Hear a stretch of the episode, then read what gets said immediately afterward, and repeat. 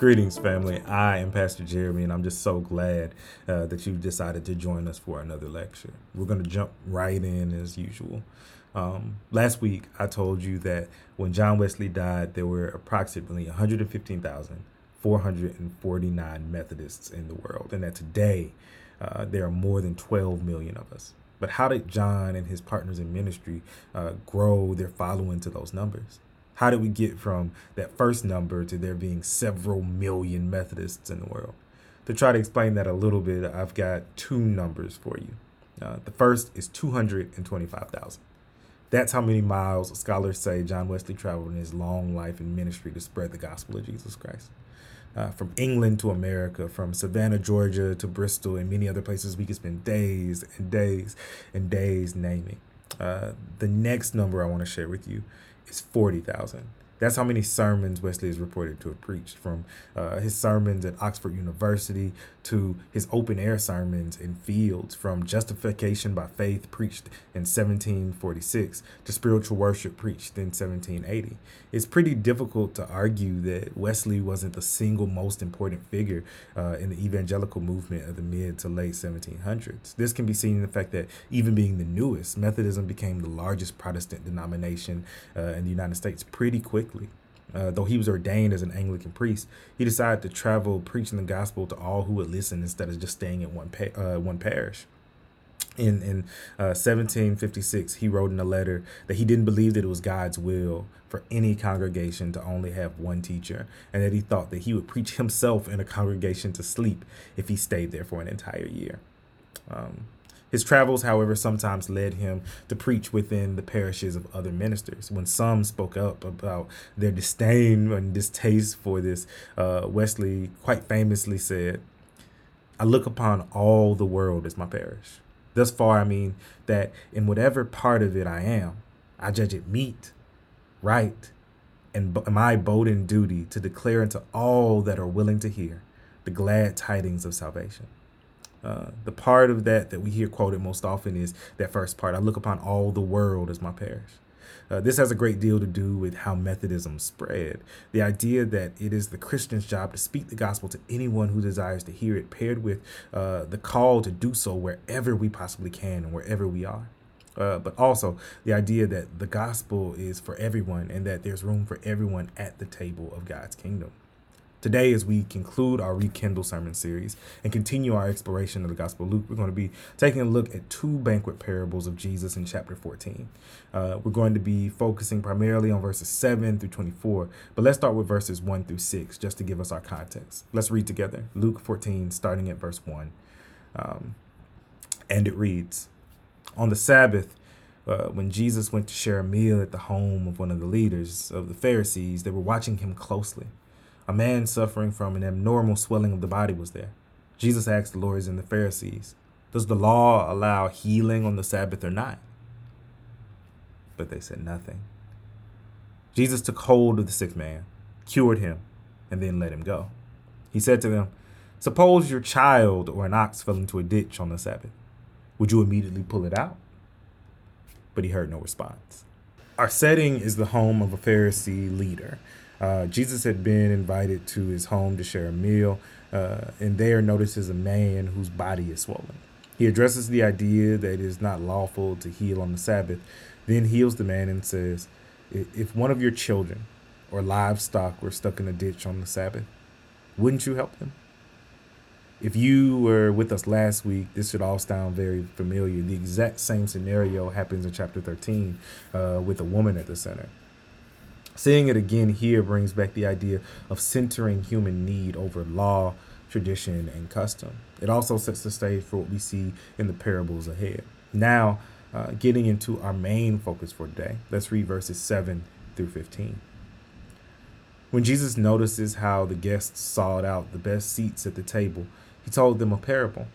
When someone invites you to a wedding celebration, don't take your seat in the place of honor someone more highly regarded than you uh, might have been invited by the host. The host who invited both of you will come and say to you, Give your seat to this other person. Embarrassed, you will take your seat in the least important place. Instead, uh, when you receive an invitation, go and seat, sit in the least important place. Uh, when your host approaches you, he will say, Friend, move up here to a better seat. Then you will be honored in the presence of all your fellow guests. All who lift themselves up will be brought down, and those who make themselves low will be lifted up. Then Jesus said to the person who invited him, When you host a lunch or a dinner, don't invite your friends, your brothers and sisters, your relatives, or rich neighbors. If you do, they will invite you in return, and that will be your reward. Instead, when you give a banquet, invite the poor and the lame and the blind, and when and then you will be blessed because they can't repay you. Instead, you will be repaid when the just are resurrected. When one of the dinner guests heard Jesus' remark, uh, he said to Jesus, Happy are those who will feast in God's kingdom. This parable is divided into two sections. Jesus' address to the guests in verses uh, 7 through 11, and Jesus' words to the host in verses 12 through 14. Both groups uh, of scripture end with an eschatological application.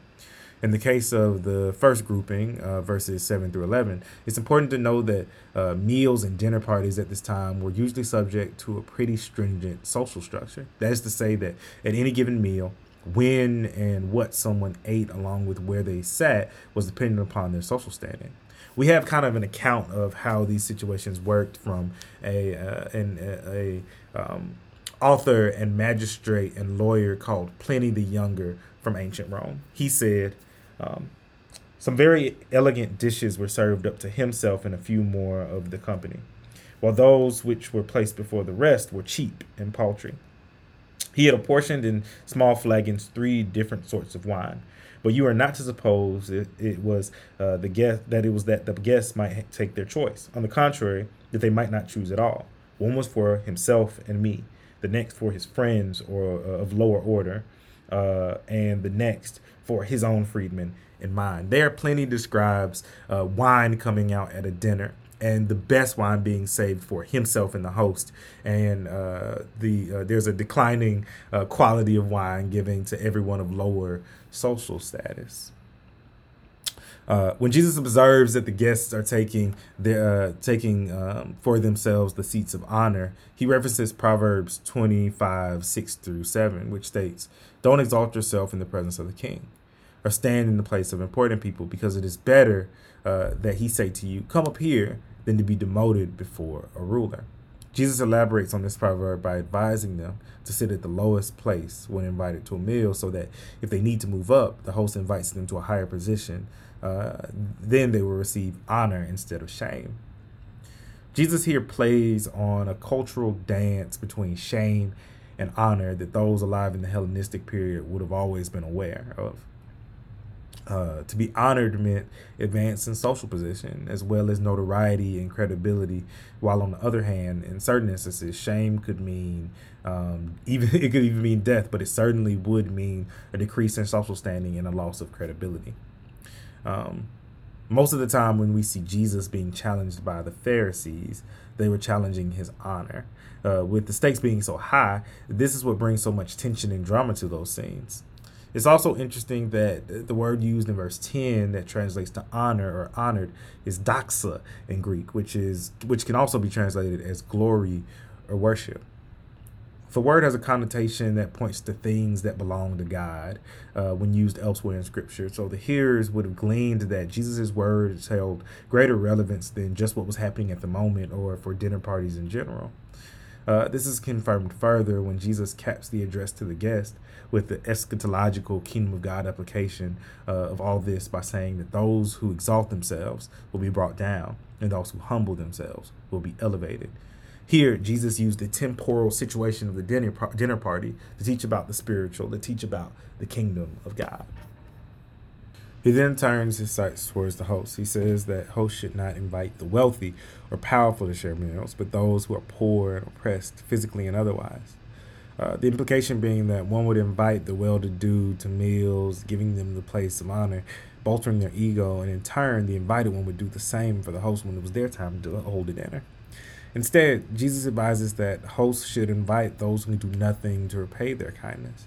He tells them to give as God gives. Uh, he caps his word saying that those who invite folks who uh, cannot repay them with social favors will be rewarded by God when the just are resurrected. Jesus masterfully teaches here from a temporal perspective, then adds uh, the spiritual kingdom of God meaning. Sure, one shouldn't sit in the seat of the highest honor in this world to save themselves embarrassment in case they're asked to move down. Uh, but in the world to come, all of the oppressive structures uh, will be done away with, and anyone who seeks to live into these bygone structures will be cast down uh, while trying to exalt themselves above others. This brings to mind for me Wesley's emphasis on doing ministry with and for the poor. Wesley felt that the table of God's kingdom and that the gospel of Jesus Christ should be open to all. When having a conversation with a woman who wrote uh, to Wesley saying that though she was a Christian, she avoided doing ministry with the poor because they were dirty, among other things, he said this.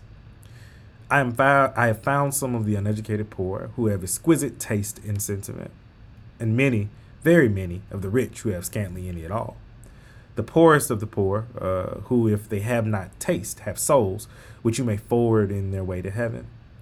Uh, and they have, many of them, faith and the love of God in a larger measure than any person I know. Now let's take a look at verses 16 through 24. Jesus replied, A certain man hosted a large dinner and invited many people. When it was time for the dinner to begin, he sent his servant to tell the invited guests, Come, the dinner is ready now. One by one, they all began to make excuses. The first one told him, uh, I bought a farm and must go see it. Please excuse me. Another said, uh, I bought five teams of oxen and I'm going to check them out. Please excuse me. Another said, I, I just got married. I can't come. When he returned, the servant reported these excuses to the master. The master of the house became angry and said to his servant, Go quickly to the city streets, the busy ones and the side streets, and bring the poor, uh, the blind, and the lame. The servant said, Master, your instructions have been followed, and there's still room. The master said to the servant, Go to the highways and back alleys and urge people to come in so that uh, my house will be filled. I tell you, no one, uh, not one of those who are invited, will taste my dinner. In this parable, a wealthy man sends out his servant to confirm with the invited parties that they will be in, in attendance. One by one, each of the invited guests offer excuses for why they won't be able to make it. One because uh, they bought a farm, and another because they had just bought a few teams of oxen, another because they had just gotten married. All of these excuses could be considered the ancient Near Eastern equivalent to I can't because I have to wash my hair. I mean, come on, who would buy land or livestock without seeing them first, especially in, a, in an agrarian society? But looking deeper, the first two excuses could point to material possessions keeping people from the, blank, the banquet, keeping people from the gospel, from salvation, from the kingdom of God. Uh, the third excuse could point to temporal relationships doing the same. It reminds me of Jesus saying a few chapters earlier, "Who are my brothers and sisters, or who are who are my mother and my brothers? Those who do the will of God." Uh, but it's only after the people who have things refuse that the host uh, decides to invite those who have nothing. It's almost as if uh, those who have nothing. It's almost as if their lack frees them to be able to come to the banquet. Here we see the exaltation spoken about in verse 11 come into form, but also the advice given to host in verse 13. All in all, this parable shows that all are invited to the banquet. It's just a matter of who shows up to partake in the food. We are all invited into the kingdom of God. We're not. Um, we're not. Um, we're not excluded based on our race or uh, our age or any other temporal human idea that you could add to us. It's just a matter of who answers the call. It's a matter of who accepts the invitation.